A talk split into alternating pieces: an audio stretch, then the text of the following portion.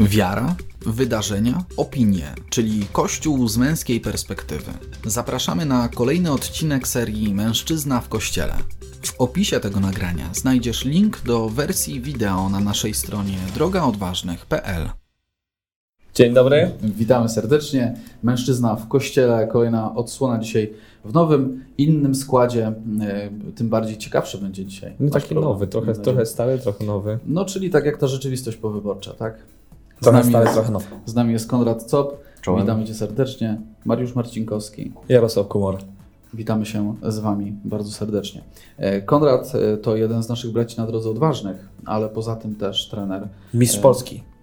Trener mistrzów Polski juniorów w siatkówce MOS-u Wola Warszawa. Ostatnio to się wydarzyło. Jeżeli ktoś śledzi Konrada na Facebooku, to z pewnością już o tym się dowiedział. Dlatego dzisiaj y, trochę wakacyjnie, trochę inaczej będziemy najpierw y, zaczynali od tego wątku sportowego, y, ale później przejdziemy też do dwóch bez wątpienia takich wydarzeń, które w Kościele jakoś pobrzmiewają w, w mediach i i, i również sobie je omówimy. No, zaczynając od tego e, sukcesu, który niewątpliwie e, jest, e, był niespodzianką. E, No, trzeba powiedzieć, że, e, że, ten, e, że to było takie wydarzenie e, ważne o tyle, że media zaczęły się też e, mocniej chyba interesować, mam wrażenie, Twoją osobą. Ja usłyszałem w Polsacie Sport ostatnio, że jesteś nowym Hubertem Wagnerem. Nie, nie, nie, to dwa końce kija na chwilę obecną, ale to było miłe na pewno. Krzysztof, Krzysztof Wanio tak Tak. się, że tak powiem, medialnie bardzo wypowiedział, ale, ale tak, tak wyobrażałem sobie, że to niekoniecznie na Ciebie działa i myślę, że to dobrze. Audycja y, nosi nazwę Mężczyzna w Kościele. Jesteś, y, czy umiejscowiłeś się trochę z tym sukcesem, myślę, w rzeczywistości kościelnej, na pewno w rzeczywistości wiary. Jeżeli możemy zobaczyć y, rzut na tableta, Michał, to, to, to, to tutaj zobaczymy na Facebooku Konrada pojawił się taki wpis. Wpis, który jest dziękczynieniem Bogu przede wszystkim za ten sukces i myślę, że to spotkało się z dużym oddźwiękiem e, takim, e, no widać to chociażby po, po lajkach e, i, i powiedz Konrad może coś więcej właśnie na temat Aczkolwiek tego. po głowie trochę też dostałem, bo niektórzy mówili, że zbyt odważny. No No to właśnie. może, może przeczytajmy, tak, żeby jeszcze to wybrzmiało. Boże, Ty wiesz, że nie żyję sam na świecie, drugi człowiek to wielki dar. Dlatego dziękuję Ci za ludzi, których stawiasz na mojej drodze. Dziękuję za moją drużynę, za trenerów, działaczy, za tych, którzy dbają o nasze zdrowie i wszystkich, którzy pracują dla dobra drużyny. Pomóż mi mądrze pokierować tymi młodymi ludźmi, bym przez właściwy trening przyczynił się do rozwoju ich sportowych, osobowych i duchowych umiejętności. Dziękuję Ci za radość, jaką daje sport i gra.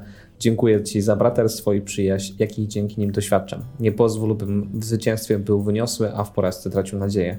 Wszystko, cokolwiek stworzyłeś, wychwala Ciebie, także ciało człowieka. Pomóż mi wysławiać Cię we wszystkim, a w końcu daj mi nagrodę, jaką mi obiecałeś, zwycięzcy. Przez Chrystusa Pana naszego. Amen. Amen. Poprosimy o e, Komentarz. kulisy.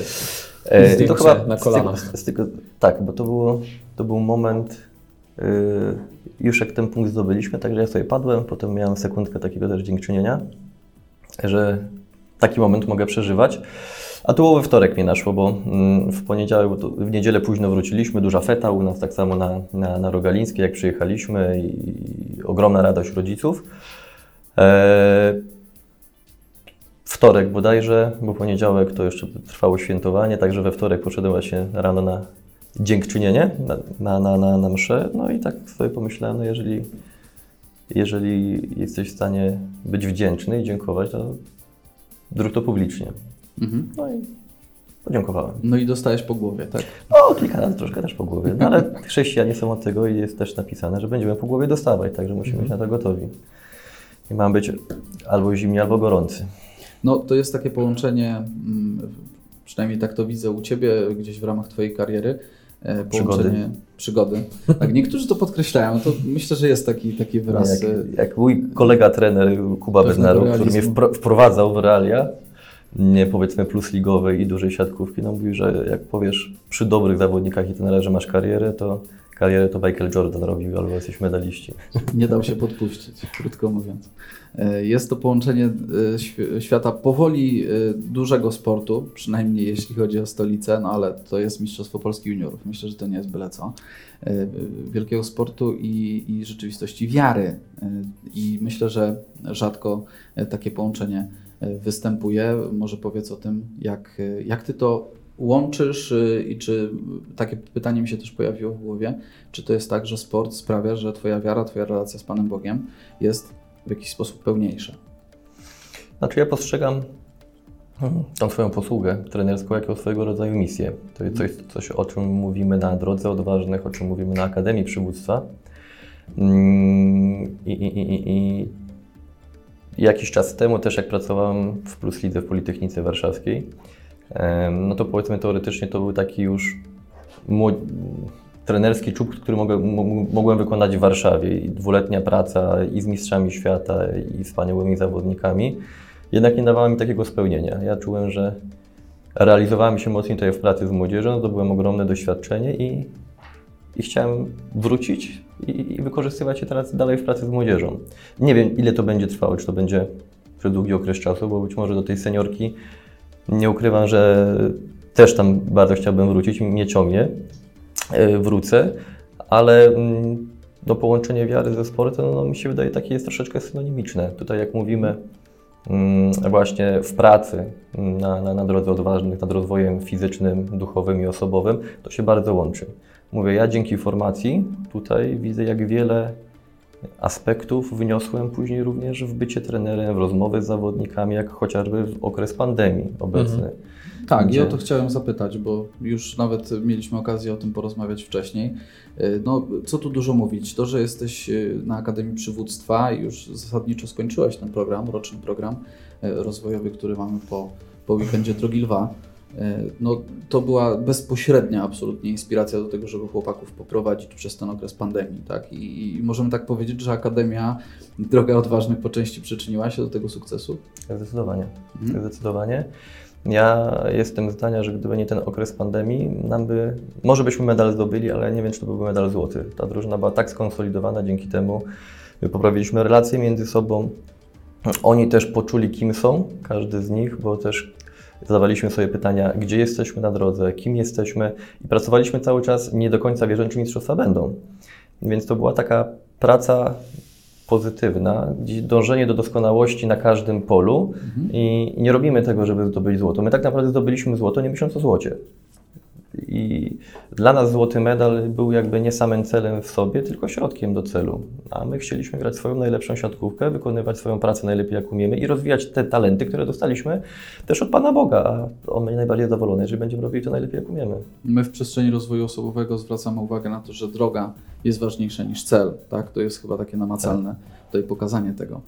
Czyli tym celem nie, nie był, nie był y, złoty medal. Y, A walka jest ważniejsza niż zwycięstwo. Tak jest, mhm. czyli znaczy, ja, ja nawet widzę, no, mhm. zostaliśmy mistrzami Polski, to jest fajne, bo generalnie wszyscy się cieszą, ale to trwa chwilę. No, wiesz, ile dochodziłeś do tego sukcesu i jak wiele poświęciłeś, ile pracy, no, otrzymujesz tą blaszkę, która jest synonimem tego wszystkiego, co, co, co osiągnęliśmy, ale w głowie tobie już się pojawia, dosłownie to była chwila po, że już praca nad następnym sezonem i już nad nie umiesz celebrować tego wszystkiego.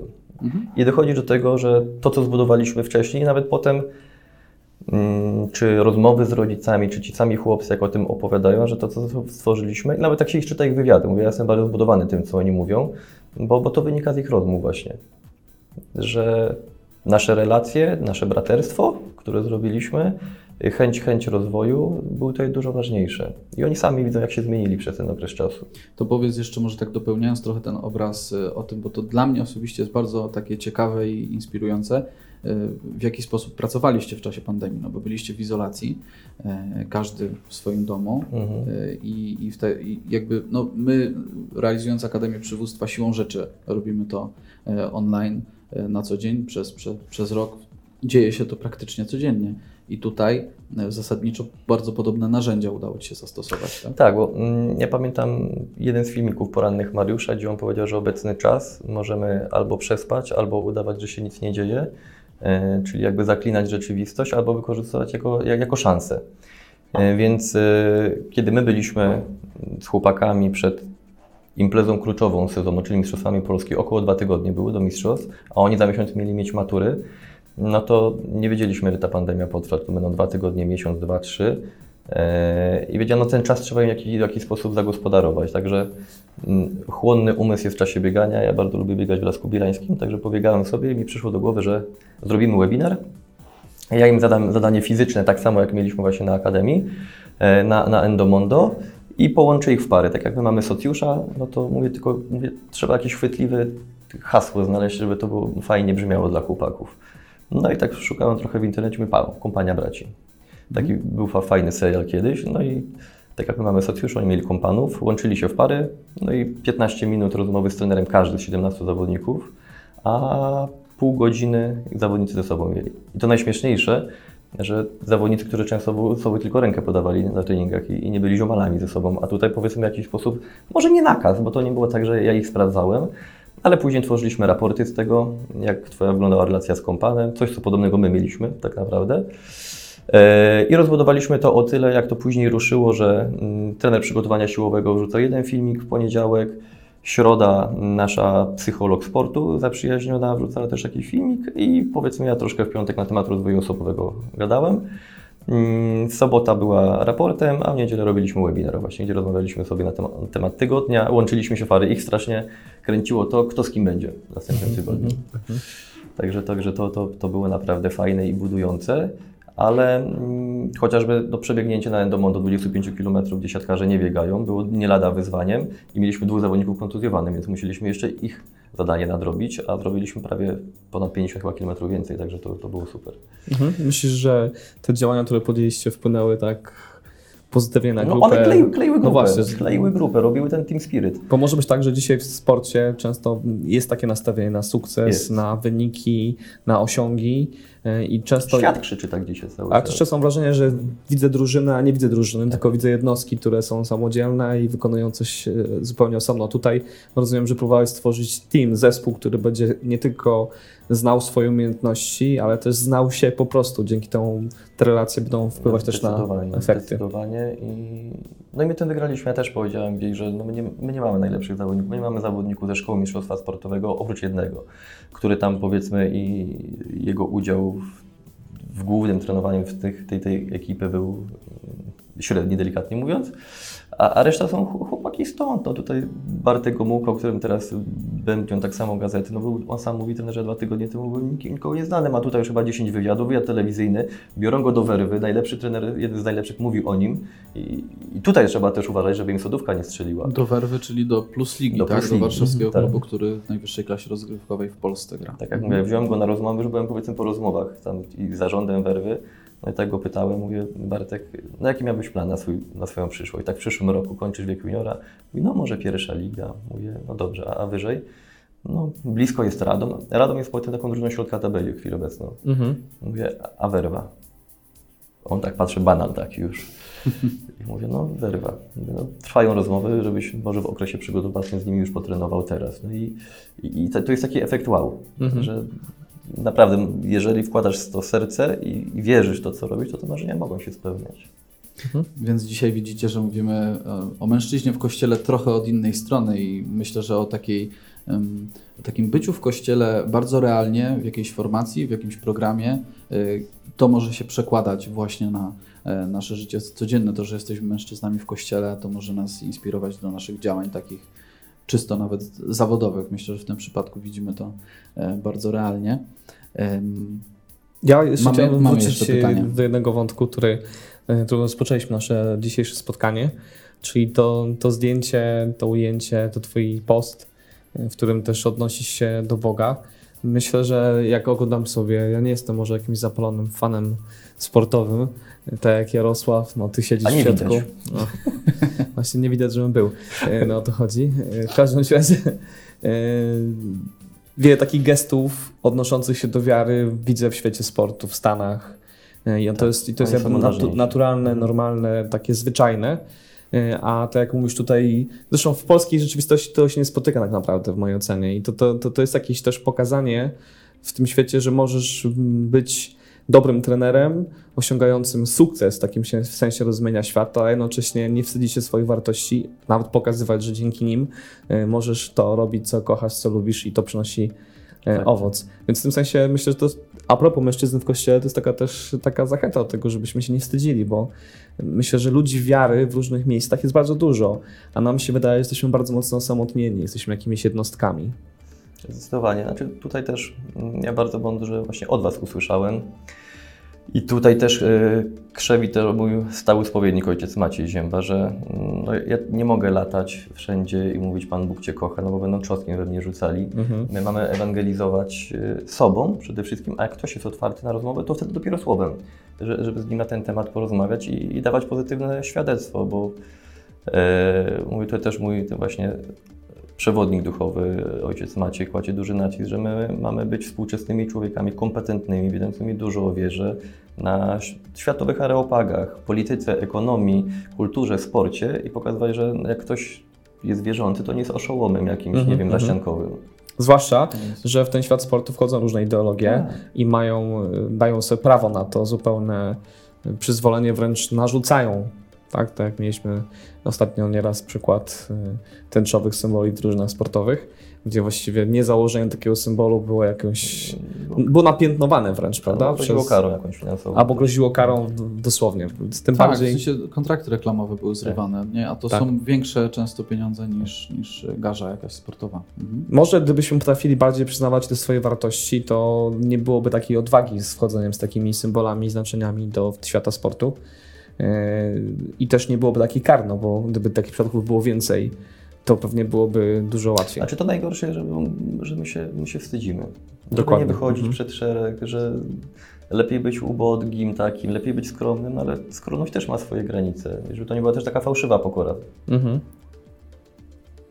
No właśnie, do tego bracia zachęcamy Was do tego, żebyśmy się nie wstydzili wszystkich tych miejscach, gdzie jesteśmy, ale żebyśmy robili też z mądrością, tak jak mówisz.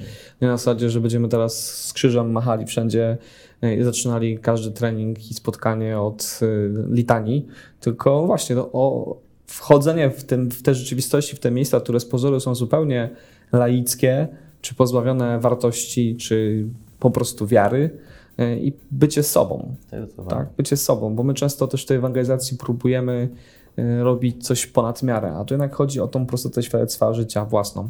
I w tym sensie, jak patrzę na Ciebie, jak Ciebie znam, jak widzę y, reakcje na Facebooku, to myślę sobie, że y, dla wielu ludzi to nie było zaskoczenie. Może taka jasna deklaracja była w jakimś sensie zaskoczeniem, ale myślę, że oni widzą, że to wypływa też z Twojego życia po prostu. Y, I tego potrzebujemy, takiej autentyczności życia.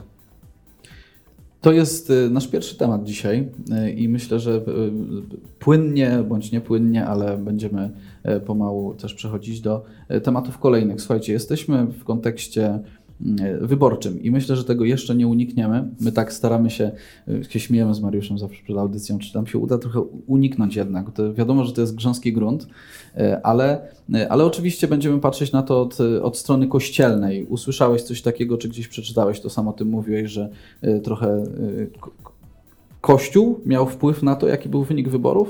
Znaczy, z- z- Jak- zanim, jak- jak to- w, w te szczegóły, to myślę, że jesteśmy w bardzo takiej bardzo trudnej sytuacji w Polsce, bo próbuje się te podziały rysować jakimiś liniami w Polsce. Mhm. Tak? Tutaj Polska wschodnia, Polska zachodnia. Jakoby na wschodzie nikt nie głosował na Trzaskowskiego, a na zachodzie nikt nie głosował na Dudę. To wyrazisty podział po prostu na prawo i lewo.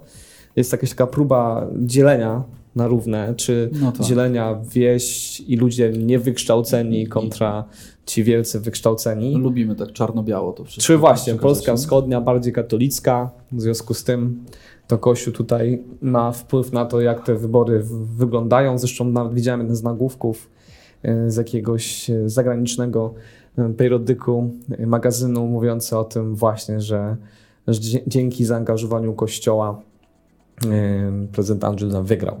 Chociaż ciekawe jest to, że czytałem sobie raport mm, komisji OBW, tak się mówi? OBWE? Mhm. OBWE, dokładnie, która oceniała mm, przebieg wyborów w Polsce i tam ciekawy jest zapis, że, że właśnie nie było takich agitacji zbyt dużo idących, widocznych w kościołach mhm. co zaobserwowano jako taki... Choć, co ciekawe, właśnie tydzień temu o takiej bardzo, bardzo jaskrawej agitacji mówiliśmy. No wiadomo, że pojedyncze to... przypadki są wszędzie. Natomiast rzeczywiście próbuje się tutaj... Mam wrażenie, że Kościół w tej kampanii rzeczywiście był bardzo mało obecny. Mhm. I niektórym to przeszkadzało, bo ta flaga wrzucania tego w jeden worek już się jakoś tak wyczerpuje, więc próbuje się wywołać te demony trochę. Tak jest. Tak na siłę, nie? Tak na siłę. A to rodzi kolejne podziały. Myślę, że to też jest takie niebezpieczeństwo, bo umówmy się, że e, podziały to budują politycy, a nie obywatele, bo ja idąc na wybory nie wiem, kto na kogo głosował e, i tak naprawdę nawet jak wiem, no to w większości przypadków e, to, to, nie, to nie jest Kargul i Pawlak, którzy rozbijają sobie garki. garki swoje własne na wspólnym płocie, tylko jednak ludzie, którzy się znają i którzy z sobą współpracują i żyją. No, ale potem się ściskali, był happy end. Był happy end. Nie wiem, czy w Polsce będziemy mieli taki happy end. Natomiast rzeczywiście ten podział, ostatnio o tym wspominaliśmy, mhm. też rysuje się jakoś tak wewnętrznie w kościele, bo dużo było takich debat, czy wypada głosować na tego kandydata, czy na tego, y, czy to jest moralne, czy niemoralne. Były nawet apele, które wzywały do tego, żeby tak to robić. Też rozmawialiśmy o tym tydzień temu. No i to, to rzeczywiście powoduje emocje. No, emocje są niewątpliwą częścią kampanii wyborczej w zwyczajnych y, małych społecznościach i myślę, że no, ja nie mam takiego doświadczenia akurat i starałem się bardzo łagodnie, łagodnie wchodzić na te tematy z moimi bliskimi y, albo nie wchodzić po prostu w ogóle. Mhm. Natomiast y, autentycznie, no też o tym, o tym mówią publicyści, o tym mówią badacze, że rzeczywiście mamy tendencję do tego, żeby się niesamowicie zacietrzewiać na punkcie tak naprawdę nie tyle poglądów politycznych, wcale tak na to nie patrzę, tylko bardziej na punkcie tego, jak nas media nastawiają i, e, i, i gdzieś tam tak podpuszczają bardzo mocno. Nie? I, I teraz e, wydaje mi się, że no właśnie, to chyba jest kwestia pewnej takiej, nie wiem, pracy nad sobą, spojrzenia na to, czy, czy po prostu nie za bardzo się zapędzam też w tę w te rzeczywistość taką polityczną, bardziej wyborczą tak naprawdę. Nie? Myślę, że no, dla wielu z nas e, poranek e, poniedziałkowy czy dzisiejszy, gdzie te wyniki już są znane, jest nagle takim momentem, gdzie no, może nam być trudno spojrzeć w oczy drugiemu człowiekowi, z którym jakoś tam się pożarliśmy niesamowicie. Nie? No mi na szczęście nie zdarzyło się też z nikim pożreć, chociaż w mojej rodzinie są różne poglądy polityczne e, i często to są takie poglądy, które się wykluczają. Nie, to jest normalne i to jest nawet dobre. No. Zawsze łączenie tronu z kościołem wychodziło, czy w polityce ogólnopolskiej, czy światowej, zawsze źle. Hmm? I, mówienie, łączenie partii z kościołem, no też jest fatalne. Tutaj tak naprawdę my mamy ewangelicznie patrzeć na mm, dobrych ludzi i mhm. powiedzmy mniej dobrych ludzi, na wartości ewangeliczne, które któryś z nich bardziej przejawia i w ten sposób, no ale też nie, nie stygmatyzować tak, że jak jedno ugrupowanie X podejdzie redaktor, to jest, nie wiem, obrzucany parasolkami, takie rzeczy też się działy, bo to jest działanie totalnie nieewangeliczne z drugiej strony, gdzie, gdzie, gdzie my siebie nie szanujemy, także mam nadzieję, że kiedyś do, do dobra wspólnego będziemy dochodzić, że mamy różne poglądy, ale, ale zależy nam na dobrze, dobru wspólnym, to powiedzmy, jak, jakie idee miała kiedyś Solidarność. Ja to powiem szczerze, że jestem trochę taki zawstydzony i zażen o, zażenowany, to mm -hmm. jest mhm, lepsze -hmm. słowo, całą tą ideą, ideą tej grupy ośmiu gwiazd ja dzisiaj zrozumiałem ją dopiero. o tym opowiadaliśmy. No, mam wrażenie, że z takiego hejtu zupełnego, takiego totalnego poniżej poziomu buduje się jakąś, próbuje budować jakąś wartość. Tak. Mhm. I sama idea w sobie jest strasznie niebezpieczna i utopijna, e, bo jeśli zgadzamy się na takie przejścia e, i uznawanie za, za wartość coś, co jest u swoich podstaw absolutnie zepsute, Negatywnie czy negatywne, no to pozwalamy na te nowe mechanizmy w, w rzeczywistości społecznej, które będą bardzo niebezpieczne. Ale ten temat y, trudnych rozmów, trudnych debat, o którym też dzisiaj rozmawiamy, to temat, który też y, poruszamy w naszym nowym vlogu, który prowadzi Michał Mokrzycki. Można zobaczyć zapowiedź. Y, blog nazywa się Rozmowy kontrolowane. Rozmowy kontrolowane. Michał Mokrzycki prowadzi no właśnie o retoryce, o tym, jak rozmawiać, jak się słuchać, jak też budować argumenty w taki sposób logiczny, który e, będzie zrozumiały dla odbiorcy, jak nie ulec presji emocji e, i różnego rodzaju zachowań czy chwytów niedozwolonych, czy wyczuwać manipulacje w rozmowach. po to, żeby wyrażać się w sposób jasny. Zapraszam na tego vloga. W tym tygodniu będzie pierwszy odcinek taki już treściowy. Zapowiedź jest na naszym kanale na YouTubie, na naszej stronie drogaodważna.pl. Wejdźcie, zobaczcie. E, szykuje się fajna, fajna seria. Tak jest. No i y, chyba to, to tak jest, bo ktoś może pomyśleć, że to, to teraz taka inspiracja tym y, czasem wyborczym, ale myślę, że to też jest taka obserwacja bardzo, bardzo szeroka. Nie? Gdzieś tam. Też debata, która się dzieje wewnątrz kościoła, tak naprawdę. Tak jest, przede myślę, wszystkim. To jest dla nas najbardziej kluczowe z, z naszej perspektywy. Polityka zawsze będzie polityką, na nią mam ograniczony wpływ, ale myślę, że my często w kościele nie potrafimy rozmawiać z sobą w żaden sposób taki chrześcijański, normalny, ludzki nawet, nie, nawet ludzki, nie idąc jeszcze wartości jakieś takie wyższe, to nam brakuje tutaj bardzo wiele. Spotkałeś się z tym w kościele? Zdecydowanie. To właśnie to, to, to, to, to co mówiliśmy, że nie patrzymy dobre Mhm. drugiej osoby, tylko patrzymy, nie wiem, wartościami, pracą, w której stacji pracuje. Nie, no to jest, to, to, to jest złe, to jest totalnie nieewangeliczne. I mamy y, bo z tych tematów wyborczych, oczywiście, jak to tematy wyborcze długo, długo mo- można by było mówić. Natomiast chciałbym, żebyśmy jeszcze zaznaczyli y, pod koniec, myślę, że może nie na sam koniec, ale, ale jeden z ostatnich tematów, o których chcemy powiedzieć, to, mm, to co tak media to przekazują i tak też powiedział papież Franciszek na modlitwie y, Anioł Pański ostatnio, y, coś co jego Zasmuciło. zasmuciło. Tak. Co zasmuciło papieża Franciszka? Ym, To, że muzeum do tej pory przez długą, dłu- długą część XX i cały dotychczas XXI wiek muzeum e, Hagia Sofia, dawna e, świątynia mądrości Bożej, tak, Mhm, budowana w VI wieku, więc kawał czasu temu i też budynek e, uznawany za cudo architektoniczne tego, tego, tego pierwszego e, tysiąclecia chrześcijaństwa, e, stanie się meczetem. E, Ponownie też, bo, bo przez te parę, paręset, kilkaset lat już e, to miejsce było meczetem. Ale teraz, teraz w Turcji, no różne też polityczne zabiegi, unieważnianie dekretów e, e, tutaj miało miejsce, no i decyzją prezydenta Turcji będzie to pon- ponownie meczet, a, a przecież wielkie też dziedzictwo e, chrześcijaństwa. I teraz jak e, na to patrzeć dobrze, powiedzmy w taki wyważony sposób, bo tutaj bardzo łatwo możemy się odpalić e, z, takim, z taką już wojną chrześcijańską, muzułmańską. Tutaj muzułmanie trochę wchodzą na nasz teren, tak, tak można na to patrzeć? No to bardzo trudne w ocenie. W ocenie. Rzeczywiście Mhm. 900 lat to była świątynia chrześcijańska, bardzo znana, największa katedra e, tamtych czasów e, i e, ogromne dziedzictwo takie kulturowo-architektoniczno Architektoniczne, tak jest. No. zostało i to jest, to jest prawda, ale w momencie, kiedy Turcja zdobywa e, tę ziemię, to tam przekształca tą świątynię w meczet, buduje cztery minarety wokół, cztery wieże, Tak. mm, więc zmienia trochę też nawet wygląd tej świątyni. To jest myślę, że spór, który też e, można było, tak sobie pomyślałem, porównać do tego sporu, który mamy dzisiaj w Izraelu. Mhm. E, Tam też mamy przecież meczet No, postawiony. znaczy w- Jerozolimie tak, mamy cały czas de facto tę wojnę swego rodzaju. Tak, tak, więc to też jest jakby to coś, co, co budzi napięcia. Yy, No z jednej strony, myśl- myślę, tak sobie pomyślałem później, że to stwierdzenie papieża Franciszka było takie wyważone, Mhm. że jest zasmucony, no bo Niewiele może zrobić. niewiele tak? może zrobić. Ta świątynia jest rzeczywiście osadzona już w kulturze muzułmańskiej dosyć długo, bo Turcja jednak, jakby nie patrzeć, może to nie jest taki radykalny islam, No jest to jedyne chyba muzułmańskie państwo jednak świeckie. Świeckie Mhm. państwo, państwo y, islamskie, tak, jak najbardziej muzułmańskie. No, to dobre słowo zasmucony. Chociaż ja jestem przekonany, że to jest taki zabieg absolutnie polityczny.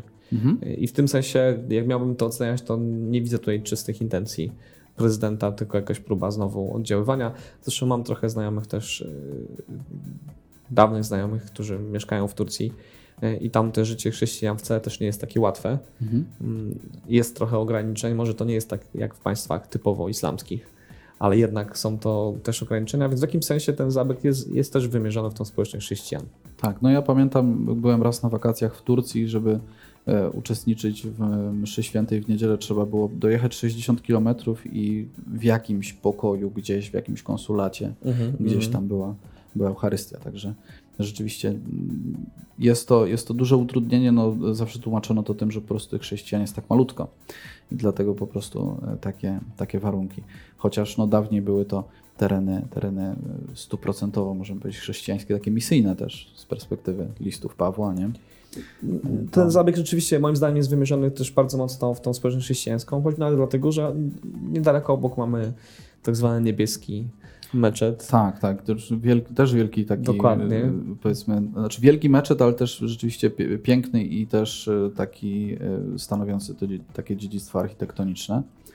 Więc tutaj jest takie, mm, e, no może to dziwić, tak, tak myślę, nie? To z perspektywy, myślę, e, chrześcijan, czy głównie też historyków Kościoła.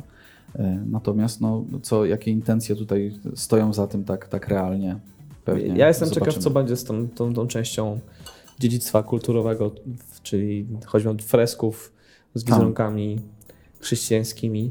No, razie są czytałem, deklaracje. że mają być zasłaniane po prostu, tak? No, nie wiem, czy muzułmanie to zniosą. No właśnie. Nie? Więc to, to jest taki zabieg, który też będzie pewnie powodować jakieś napięcia. Cały czas, y, tak jak czytam o, o tej świątyni, to widzę, że ta nazwa, ona się cały czas przewija, ta nazwa związana z tym pierwszym takim wezwaniem y, mądrości Bożej. y, Nad tym miejscem ona w tym, y, w tym nazewnictwie też arabskim się pojawia. To jest Tak. cały czas Aja Sofia. Mhm. Więc, więc jakby no ten taki gdzieś palec Boży, który tam był na początku, miejmy nadzieję, w tym zostaje cały czas po prostu, nie? I ta historia potoczy się e, dalej po, e, no, tak jak Bóg tego po prostu chce. Ostatnio też trzeba nadmienić, że ta świątynia była odwiedzana przez papieży, Tak jest. bo był tam Przez każdego z XVI, Jan Paweł II. Mhm. Yy, także Był też Franciszek. był też Franciszek, dokładnie. Teraz pewnie to będzie już raczej mało możliwe. Albo nawet inaczej. Boję się, że to może być możliwe i wykorzystywane tak trochę na przekór, no bo teraz jednak, gdyby papież miał tam wejść, to już nie wchodzi do muzeum, które kiedyś było świątynią chrześcijańską, tylko wchodzi do meczetu, tak naprawdę. Tak jest. No to Nie, już to- wtedy zawsze jest wydarzenie rzeczywiście. No, Jan Paweł II w meczecie był, e, e, Franciszek był, nie, nie pamiętam szczerze mówiąc, czy, czy Benedykt też, ale, ale, ale no, to było jakąś tam praktyką e, papieży, natomiast już taką bardzo powiedzmy punktową, tak, bardzo rzadką. No tutaj mamy taki trochę trudną sytuację, bo to też może być tak ubierane, że w końcu Mhm. zostało to chrześcijaństwo zwyciężone. Pewnie będą takie głosy. No tak, e, tak. I teraz przyjazd pewnie papieża tam byłoby pewnym podpisaniem się pod tym, że, że jest jakoś wyższość religii islamskiej nad chrześcijańskim. Mm, e, Nad chrześcijaństwem myślę, że niektórzy będą próbowali tak to przedstawiać i takie głosy będą się pojawiać. Więc na pewno to wydarzenie będzie budzić w mojej ocenie więcej podziałów niż przynosić e, takiej jedności pokoju między nami. Tak, a są takie głosy rzeczywiście, że w momencie, kiedy było to muzeum, to było takie miejsce łączące, Mhm, nie? I i w tym momencie jest to takie wprowadzenie trochę takiego bardzo, no bardzo takiego jaskrawego podziału. A, a, a muzeum pokazywało jakby te, te wszystkie lata, gdzie była to świątynia chrześcijańska i przez pewien czas był to meczet. No takie świadectwo trochę takiego współ, e, współistnienia tych dwóch światów, chrześcijańskiego, muzułmańskiego. Szkoda, trochę szkoda rzeczywiście. To jest No zasmuca rzeczywiście dobra, zasmuca, zasmuca. Tak, Em, Łączymy się smutku. no tak. Prze, no prze, przejdźmy myślami z tego wielkiego świata i wielkiej świątyni do, do trochę mniejszej świątyni, choć też po okazałej e, w Niepokalanowie. Coraz bliżej jest e, nasza pielgrzymka na Maxa i też e, możemy powiedzieć o nieco większej liczbie szczegółów niż, niż tydzień temu. W czterech miastach i to w, różnych miejscach to bardzo mnie osobiście się e, podoba, aż mnie kusi, żeby pojechać gdzieś, gdzieś w Polskę, po, się przejść. ale tak, ale na stronie droganamaxa.pl tam możecie zobaczyć e, w Krakowie, jak to będzie się odbywać w okolicach Krakowa, tam Kalwaria Zabrzydowska, też w Gdańsku i w, no Warszawa wiadomo, to Ożarów, Niepokalanów i jeszcze w Poznań. Poznań, prawda? W Poznaniu tak samo. No, także, także zapraszamy Was i można, moż, no, można się, prawda, wybrać. Tak jest. Pierwszy w też. sobotę mamy wspólny czas takiej refleksji nad tematem siedmiu największych wirusów w historii ludzkości, czyli siedmiu grzechów głównych. Yy, Te konferencje dla osób, które są w pozostałych miastach będą transmitowane. Będziemy się razem łączyć też online. Mm, A później w nocy będziemy wspólnie wędrować. To będzie nie tylko sama wędrówka, ale jak to bywa na naszych pielgrzymkach, czas rozmów, wyzwań, Dzielenia. refleksji, dzielenia yy, i też trudu, no bo jak patrzyłem sobie na trasy, to to 30 jest taką liczbą, która pojawia się we wszystkich prawie że odcinkach, yy, pod warunkiem, że nic się nie zgubi. Polecam, to polecam. Byłem dwa lata temu. Niestety teraz nie będę mógł, bo rozpoczynam zgrupowanie reprezentacji 25. Ale pamiętam, jak nas burza złapała, jak w tych butach chlupało, idąc 30 km później, to są fajne przeżycia. A Przez pola jakieś. a dobra wiadomość jest taka, że Niepokalanów jest już otwarty. Tak. Mówi się o Cudzie. o cudzie, że nikt nie został zarażony przez tego jednego ojca, mm, który przyjechał z y, COVID-em. Y, Więc bramy Niepokanowa są otwarte, czekają na nas. Droga na maksa, bo tak po posiadzie świętego Maksymiliana chcemy iść. Y, Więc tym bardziej Was zapraszamy. Informacje są na stronie droganamaxa.pl. Tam też można się zapisywać i być z nami już 25 lipca. Pięknie. Cieszę się bardzo. Mam nadzieję, że tym razem mi osobiście też nic nie przeszkodzi. Mi z kolei przez chyba ostatnie dwa lata ciągle miałem jakieś nagłe wypadki, które mi nie, nie, nie pozwalały. Tym razem już po, powinno być dobrze. Niech tak będzie. Tak jest. Dziękujemy Wam bardzo. Dzisiaj e, tak nawet nie, nie kontrolowałem tego czasu tym razem, ale mieścimy się w tych podobnych ramach, jak zawsze. E, bardzo się cieszymy z obecności Konrada i dziękujemy Ci bardzo za, za, dzisiejszą, za dzisiejszą wizytę. E, mogliśmy troszkę też niekonwencjonalnie podejść do tego tematu mężczyzny w kościele od takiej strony sportowej. Bardzo Wam dziękujemy za obecność, za uwagę. Zapraszamy też na profil Konrada. Można sobie zobaczyć to wszystko, polajkować. followujcie na tak Instagramie. jest. Niech to się, ta wieść się roznosi zarówno o sukcesie sportowym, jak i o tym, że możemy być autentyczni i dzielić się swoją wiarą we wszystkich miejscach życia publicznego, a- a- areopagach kultury, polityki, świata. Amen. Amen. Z Bogiem. Dziękujemy. Do zobaczenia. Do zobaczenia. Do zobaczenia. Słuchałeś odcinka serii Mężczyzna w Kościele. Jeśli chcesz nas poznać bliżej, zapraszamy na drogaodważnych.pl.